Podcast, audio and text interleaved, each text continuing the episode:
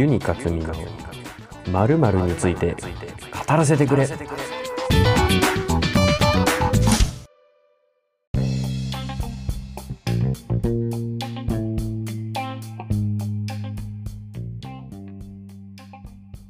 皆さんこんにちは。ユニカツミです。えー、先日の EX2 回のディズニーシーのレポートテーマ曲、えー、まあ、我ながらもうちょっと喋りたかったななんて思いつつ、まあ、録音をしてたわけですが、まあ、なるべく20分超えないようにっていう風にやってるんで、まあ、あれが最大限でした。まあ、今後はもうちょっとそうですね、各ポート、テーマポートごとの、えー、縦とかエリアごととか、まあ、アトラクションごとでもいいので、まあ、ディズニーに関してはやっぱ曲が大事なんで、DX はだとしばらくディズニー尽くしになっちゃうかななんて思いますけど。うん。まあなので、まあもしディズニーシーランド次行った時に、ああ、こういうところそういえばあのユニカスミとかいうわけわかんないやつが言ってたなとか思っていただければ嬉しいかななんて思います。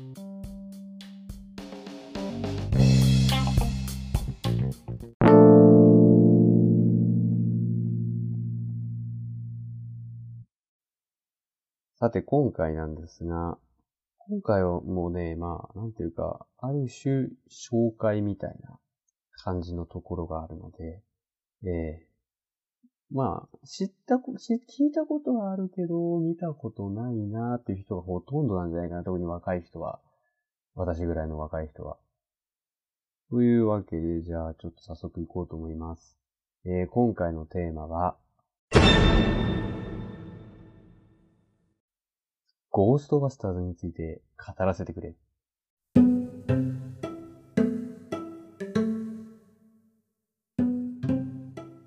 はい。ゴーストバスターズです。えっ、と、先に結論を言ってしまうと、今度、ゴーストバスターズの新作のゴーストバスターズアフターライフが、えー、公開になるからみんな見ようねっていう話なんですけど、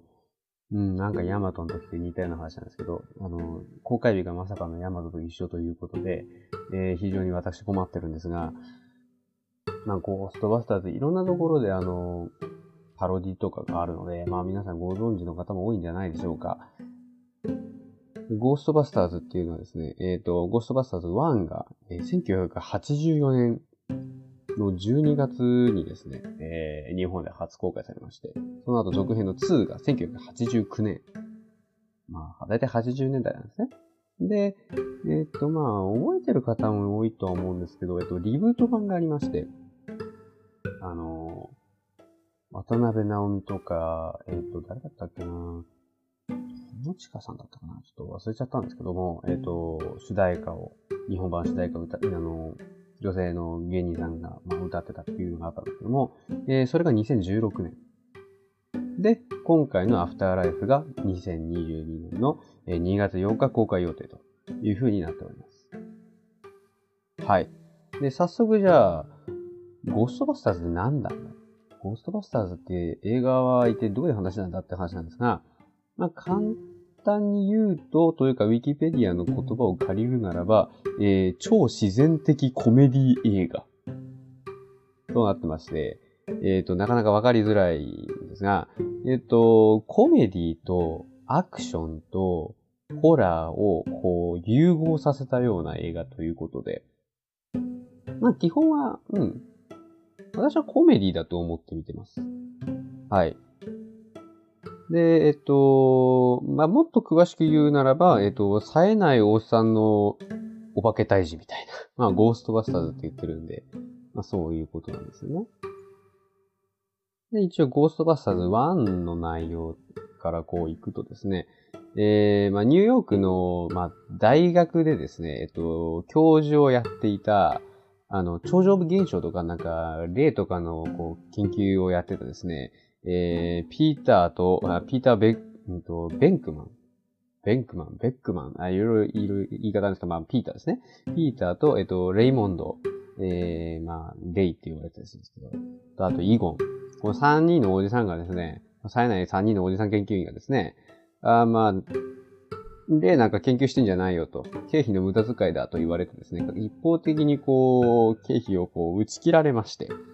で、こう、大学追い出されちゃうんですね。で、でも彼、彼らとしてはその超常現象というものがあって、そのゴースト、霊とかは絶対いるっていう考えのもとやってたわけで。なのでまあ、いろいろ借金とかして、こう、幽霊退治会社、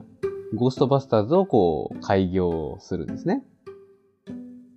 まあ、そ、それではまあ、いろいろ依頼をこなしていくうちにですね、あの、謎のこう、巨大な、超巨大エネ、霊的エネルギーがこう、接近しててですね、まあ、まあそれが結局、まあ、ゴーザっていう神だったっていう話なんですけども、まあそのゴーザっていうのが、まあ破壊の神だというんで、えー、ゴーザが復活しちゃうというんで、まあそれに対して頑張って倒そうみたいな話なんですが、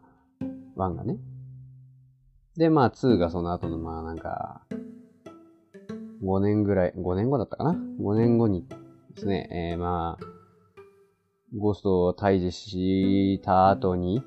まあちょっともうみんなから、まあ見向きもされなくなっちゃったんだけども、まあ要は会社が破産したんですね。なんだけども、えっ、ー、と、実はあの、ニューヨークの地下のトンネルにですね、あの、すごい負のエネルギーが溜まったスライムが流れてることを発見しまして、で、実はそれを、あの、こう、エネルギー源としてた、えー、ビーゴっていう、なんか、悪者がいて、で、こいつがその復活するために、まあ、赤ん坊の肉体を手に入れようとするんですけども、まあ、それに対して、まあ、立ち向かうよっていう話なんですね。で、ここまでが1と2の話で。で、まあ、その正当な続編が今度アフターライフっていうのがあるんですが、うん、まあ、間違いなくね、あの、ゴーストバスターズって名前なんで、なんかその、ホラーっぽいじゃないですか。で、もちろんホラー要素もあるんですよ。この意外と霊がリアルだったりとか、その心霊現象の描写が80年代のものにしてはめちゃくちゃリアルだったりとかね。あるんですが、基本がその、なんだろう、コメディなので、なんて言うかな、あの、あの、うっちゃんなんちゃんの内村さんのコント番組あるじゃないですか。あの、NHK のライフってやつあるじゃないですか。あれとかを見てる感じが近いのかなうん。ああいう感じで、なんかおじさんたちが頑張るよ、みたいな。そういう感じのノリなので、まあ、確かにホラー要素はあるけど、まあ、そんなにホラーではない。うん。で、まあ、じゃあホラーじゃないコメディなんて割とあるんじゃないのって話なんですけど、このゴーストバスターズで強調すべきはですね、あの、中身がすごくぶっ飛んでるんですね。あの、うん。例えばですけど、あの、まあ、ちょっとここから若干ネタバレになってしまうので、あのー、あんまり聞きたくないよっていう方、ちょっと、ちょっと先まで飛ばしてほしいんですけど、えっ、ー、と、ラスボスですね。あ、例えば1のラスボスがですね、そのさっき言った破壊の神ゴーザっていうのがいたんですけど、このゴーザがですね、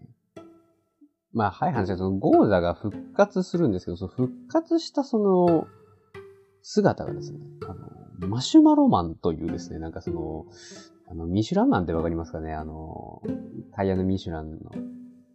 あの、キャラクター。みたいな感じのマシュマロマンっていうなんか、着ぐるみみたいな。マシュマロ人間なんですよ。ラスボスがね、ワンのラスボスが。で、このマシュマロマンを、まあ、こう倒すと、もうなんか溶けた、もうこのマシュマロが溶けて、あの、もうニューヨーク中がマシュマロの溶けた液だらけになるという、あとんでもない終わり方だったりとか、あと、2のね、終わりの方だと、自由の女神歩かせたりとかね。自由の女神歩かせて、上からパンチするとか。本当ね、想像もつかないよなね、あの、行動してくるんですよね。もう本当に、もうザ・コメディですよね。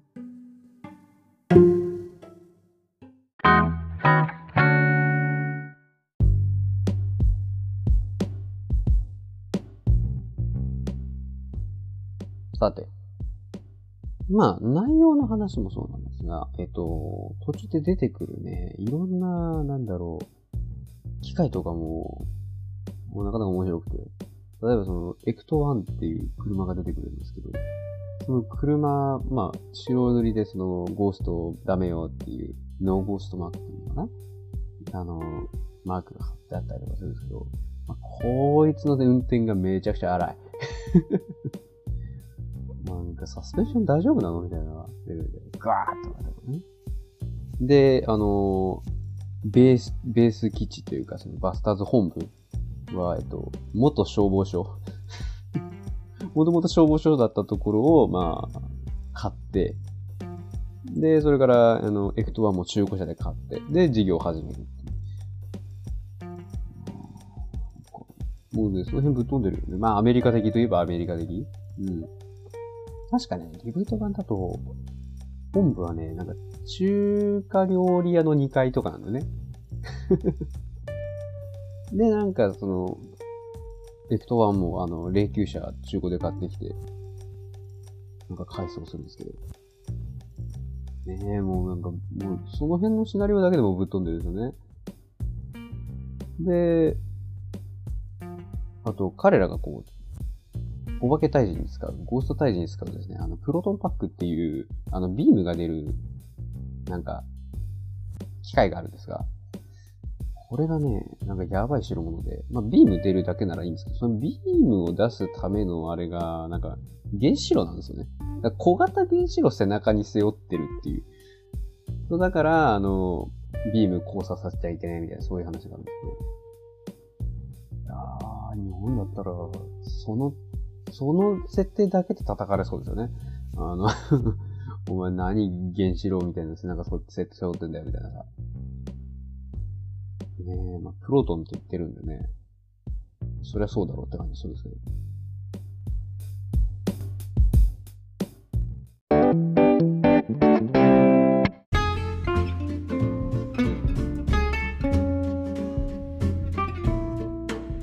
であの、ゴーストバスターズを語る上で忘れちゃいけないのはですね、あの、めちゃくちゃ人気があったわけですね。この80年代。このめちゃくちゃ人気が出まして、えー、その後ですね、いろいろあったんですよね。その、例えば、実はアニメ化してたりとか、ゲームが出てたりとか、いろいろあって、まあ、このゲーム版は一部の界隈では結構有名な話で、あの、ファミコン版のゲームが出たんですけども、まあ、これがひどかった。あの、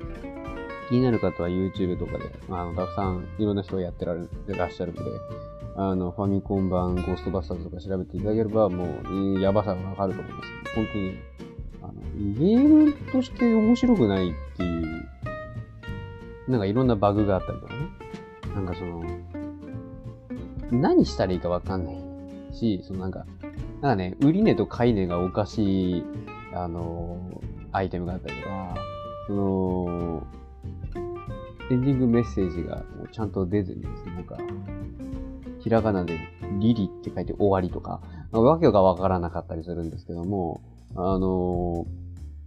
まあ、私が言いたいのはこっちじゃなくて、あの後にですね、作られたの方の、あ、ゴーストバスターズ、ザ・ビデオゲームっていうのがあったんですね。こっちはですね、あの、実質的にその、2の後、だから実質的に、ゴーストバスターズ3みたいな内容のものでして、あの、ファミコンとかスーファミとかであの、ゴーストバスターズのゲームはもう本当にもうゲームとして成り立ってなかったので、なかなか、うん、残念な仕上がりであったんですけども、こっちのね、最近出た方のね、2000、まあ、あの、最初に出たのが2009年なんですけど、その後あの、リマスター版が、えっ、ー、と、19年かなぐらいに出てまして、こっち、こっちがね、めちゃくちゃ面白いですよ。まあ、あの、リマスター版なんで、あの、今、販売されてるのがね、プレフォートスイッチと、あと、スティームでも配信してるのかな？なので、ちょっと、まあ、CG とか古いなって感じがするんですけど、あのー、自分がそのゴーストバスターズの5人目の、あのー、メンバーになってですね、まあ、一緒に、みんなと一緒にあの、ゴーストバスターができる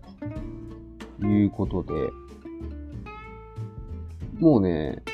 非常に楽しい。あの、プロトンパック使い放題ですね。なんかね、で、あの、劇中に出てきた場所とかめちゃくちゃ出てくるんですよ。あの、ホテルとかね。なかなかね、難易度もそこそこあって、まあ私、まあやったんですけど、結構ボコボコにされちゃって、クリアするの大変だったんです。これはね、純粋にゴーストバスターズになれるゲームなん、あのー、ぜひですね、あのー、映画見て、もうちょっと、ゴーストバスターズの世界に使いたいなっていう方は、ぜひですね、あの、ゲームの方をやってほしいかな。ええー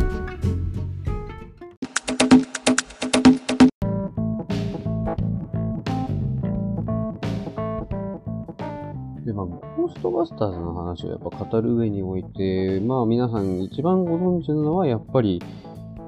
あれかな？お、あの、テーマ曲。テーマ曲のゴーストバスターズっていう、なんだっけ、レイパッカジュニアが歌ってるあの、ゴーストバスターズのテーマ曲。あれね、もうひたすらゴーストバスターズで繰り返すだけ。あれ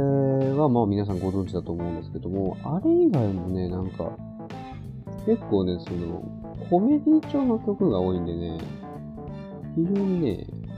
見てて楽しい。聴いてても楽しい。そのサントラだけでも楽しいですね。で、このサントラの方はですね、えっ、ー、と、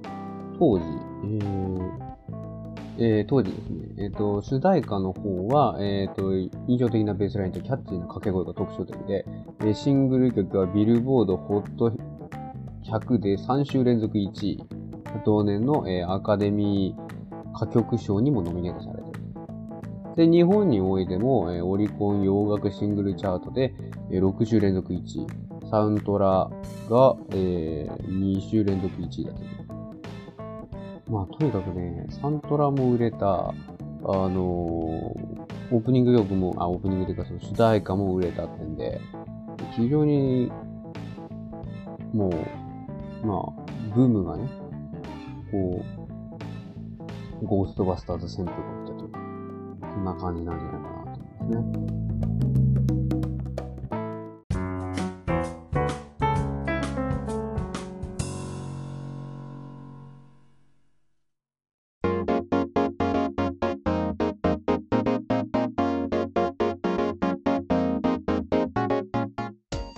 ここまで長々と話してきましたけど、えゴーストバスターズをままとめると、えー、ホラーが全然苦手でも見れるコメディホラーな映画だと思います。で、えー、登場する人物も、えー、まあ、まあ、冴えないおじさん4人がですね、あの、頑張って、あの、借金として、あの、ニューヨークのヒーローになるっていう物語ですんで、まあ、1も2もどちらも面白いんでね、ぜひ見てほしいと思います。で、ここからの話ですが、えっ、と、先ほど申し上げました通りですね、最初に申し上げた通り、2022年の2月4日にですね、えー、続編となります、ゴーストバスターズアフターライフという映画が、ついに日本公開が、えー、まあ、決まっております。で、一応ストーリーを読みましょうね。えー、えー、公式サイトのだと言いますと、30年間にわたり原因不明の地震が頻発する田舎町。そこで暮らし始めたフィービーは、祖父が残した古びた屋敷で見たことのないハイテク装備の数々と、エクト1と書かれた改造車を発見する。科学者だった祖父、イゴン・ステンクラーは、えー、ゴーストバスターズの一員で、30年前にニューヨークを襲ったゴーストたちをこの街に封印していた。地震の原因がゴーストの仕業だと突き止めたフィービー。なぜこんな場所に封印を？おじいちゃんが死んだ時、一体何が？祖父がこの町に隠した秘密を迫、秘密に迫ろうとしたその時、ゴーストたちの封印が解かれ、街中に溢れたい。今、ゴーストたちの復讐劇が始まる。ということが書いてありまして。まあ、要するにその、前作の、あのー、まあ、直接的なあの続編ということで、まあ、30年経ってっていう。で、主人公もあの、イゴンの孫っていう、まあ、ちょっとあの、ね、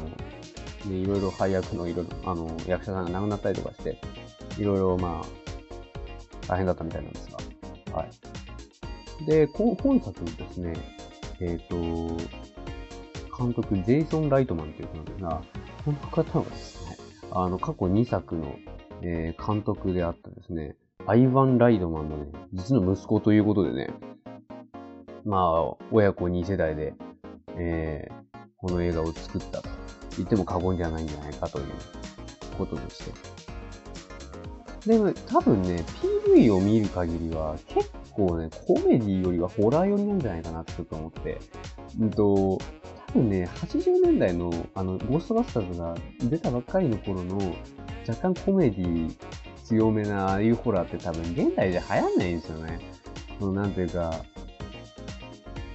最近の映画ってさ、あんまりココメディしてもなんか、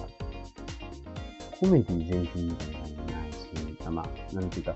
ホラーはホラーで、コメディーはコメディでみたいな、若干その、両極端な、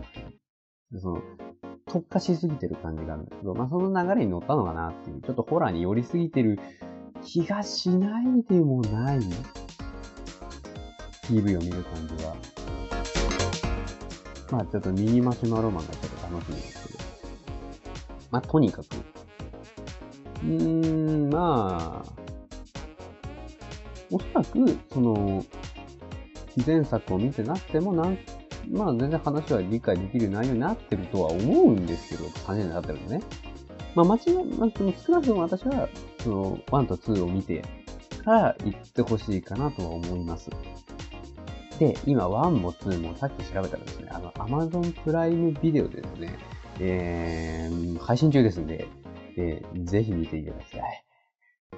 1と2を見てから劇場に足を運んでいただきたいかなと思いますね。で、できれば、できればですよ。できれば2や見た後に、まずゲーム版、その、ゴーストバスターズ・ザ・ビデオゲー